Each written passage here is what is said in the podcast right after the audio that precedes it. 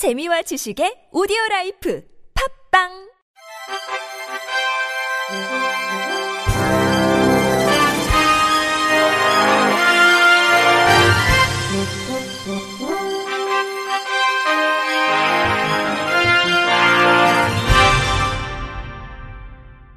청취자 여러분 안녕하십니까? 3월 17일 화요일 KBS 뉴스입니다. 교육부가 장애 학생을 위한 직업교육의 새로운 모형이 될 공주대학교 사범대학 부설 직업 특성화 특수학교 설립을 추진합니다. 기존 특수학교 전공과 등에서 제과 제빵, 바리스타, 판매 등 제한된 분야에서만 이루어지던 직업교육을 대학이 보유한 교육 자원과 연계해 특성화된 교육 과정을 제공하는 것이 주요 특징입니다. 이번에 추진되는 부설 특수학교는 장애 학생의 특성과 산업 수요 변화 등을 고려해 디지털 정보, 휴먼 서비스 등 6개 전공을 설치하고 전공별로 전문화된 현장 맞춤형 인력 양성을 위한 교육과정을 제공할 예정입니다. 교육부는 오는 2022년 3월 개교를 목표로 부설 특수학교 설계비 13억 원 등 총 322억 원을 지난 2018년 12월에 확보해 지원하고 있습니다.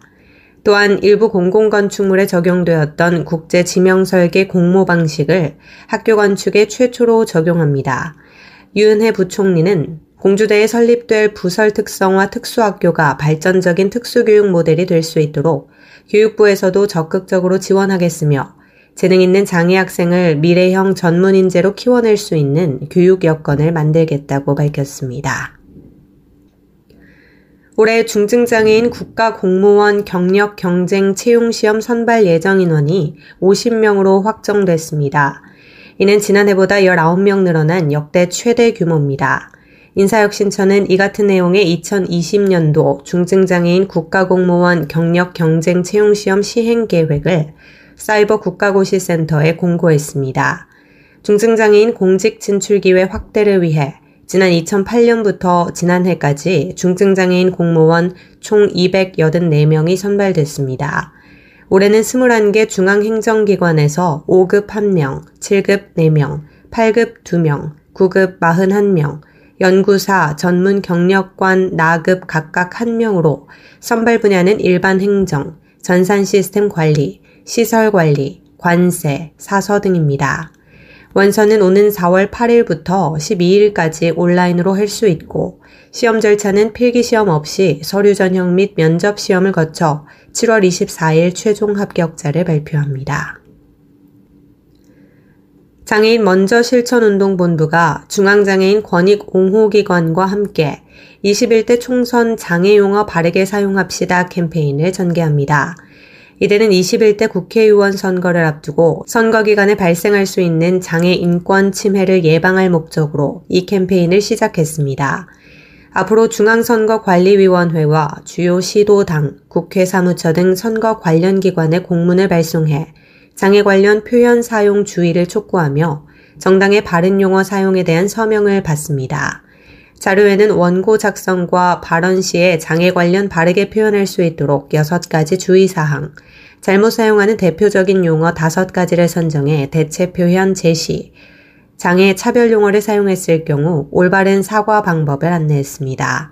또한 부침 자료에는 바른 용어 가이드라인으로 실수할 수 있는 장애 관련 용어에 대해 바른 용어를 제시하고 정치인의 부적절한 발언을 예로 들어 바른 표현으로 수정, 문자 하나로 뜻이 바뀌는 헷갈리는 장애 관련 용어의 뜻을 정리해 혼동되지 않도록 했습니다. 21대 총선 장애 용어 바르게 사용합시다 캠페인 자료는 장애 관련 전문가로 구성된 용어 솔루션 회의를 거쳐 확정했으며 장애인 먼저 실천운동본부 홈페이지에서 누구나 내려받아 사용하면 됩니다.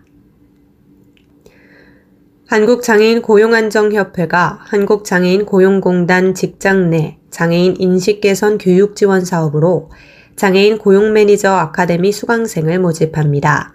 아카데미 모집 과정은 고급 과정, 장애인 고용 매니저, 기초, 중증 장애인 과정으로 구성됩니다.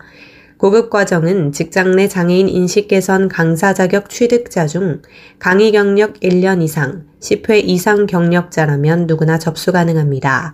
기초과정은 직장 내 장애인 인식 개선 강사 자격 취득 중증 장애인 강사 중 강의 경험이 없는 자를 위주로 선발하고 강의 준비에서 사후 관리 등 강의에 필요한 가장 기본적이고 필수적인 사항을 교육할 예정입니다. 수료시 수료증과 장애인 고용 매니저 자격증을 발급하고 심사를 통해 최우수자에게는 장관상 등을 시상할 예정입니다. 경기도는 노인과 장애인 등 감염병 취약계층이 거주하는 의료시설 등 1,824곳에 대한 예방적 코호트 격리를 오는 29일까지 2주 동안 추가 연장합니다. 경기도는 최근 서울 구로구 콜센터 집단 감염으로 경기 지역에서 확진자가 다수 발생한 데다 밀접 접촉자에게 2차 감염이 발생하는 등 수도권 내 지역사회 감염 확산이 우려됨에 따라 이같이 결정했다고 밝혔습니다. 경기도는 법령 제약 및 시설 여건 미비로 예방적 코호트 격리를 실시하지 못하는 시설에 대해서는 코호트 격리에 준하는 외부인 출입 금지, 종사자 근무 시간 외 자가 격리 수칙 준수 등을 요청해 외부로부터의 감염원을 차단할 방침입니다. 예방적 코호트 격리는 감염병의 집단 감염과 지역사회 확산을 막기 위한 경기도의 적극적인 선제 조치로 시행됐으며 보건복지부는 이를 모범 사례로 각 지자체에 전파해 현재 경북이 사회복지시설에 적용하고 있습니다. 지난 2016년 7월 일본 도쿄 근처 요양원에서 중증장애인 19명을 흉기로 살해해 일본 열도를 경악해 했던 30대 남성에게 사형이 선고됐습니다. 일본 요코하마 지방법원은 어제 오후 살인죄로 구속 기소된 30살 우에마스 사토시에 대한 1심 선고 공판에서 검찰의 구형대로 사형을 선고했습니다. 우에마스는 지난 2016년 7월 26일 새벽 도쿄 서부 가나가와현 사가미하라시 산자락에 자리 잡은 장애인 시설 스구이 야마유리엔의 창문을 깨고 침입해 잠든 장애인의 방에 차례로 들어가 문을 잠근 뒤 흉기를 휘둘러 잔인하게 살해한 혐의를 받고 있습니다. 사건 당시 19세부터 70세까지 19명이 희생됐고 26명이 다쳤으며 이 가운데 20명은 중상을 입었습니다. 재판 과정에서 피고 측 변호인들은 의뢰인의 범행은 인정되지만 인격장애와 함께 범행 당시 약물에 취해 있는 등 정신적으로 온전하지 않은 심신 미약 상태였다며 무죄를 주장해왔습니다. 재판부는 그러나 판결문에서 피고의 범행은 계획적이고 목적에 따라 일관성 있는 행동을 취하는 등 형사 책임 능력이 인정된다고 판시했습니다. 장애 친딸을 둔기로 수차례 때려 숨지게 한 40대 여성이 경찰에 붙잡혔습니다. 전남 장흥경찰서는 친모 44살 A씨를 상해치사 혐의로 긴급 체포했습니다. 다른 자녀의 신고로 경찰에 붙잡힌 A씨는 경찰 조사에서 장애가 있는 딸을 가르치다가 말을 듣지 않아 때렸다고 진술했습니다. 경찰은 학대 정황 등을 조사한 뒤 A씨에 대한 구속영장을 신청할 방침입니다. 끝으로 날씨입니다. 내일은 전국이 대체로 맑은 날씨를 보이겠습니다. 내일 아침 최저 기온은 영하 3도에서 영상 7도, 낮 최고 기온은 영상 14도에서 21도가 되겠습니다. 바다의 물결은 서해와 남해, 동해 앞바다에서 0.5에서 1.5m로 일겠습니다. 이상으로 3월 17일 화요일 KBIC 뉴스를 마칩니다. 지금까지 제작의 이창훈, 진행의 조소혜였습니다. 고맙습니다. KBIC.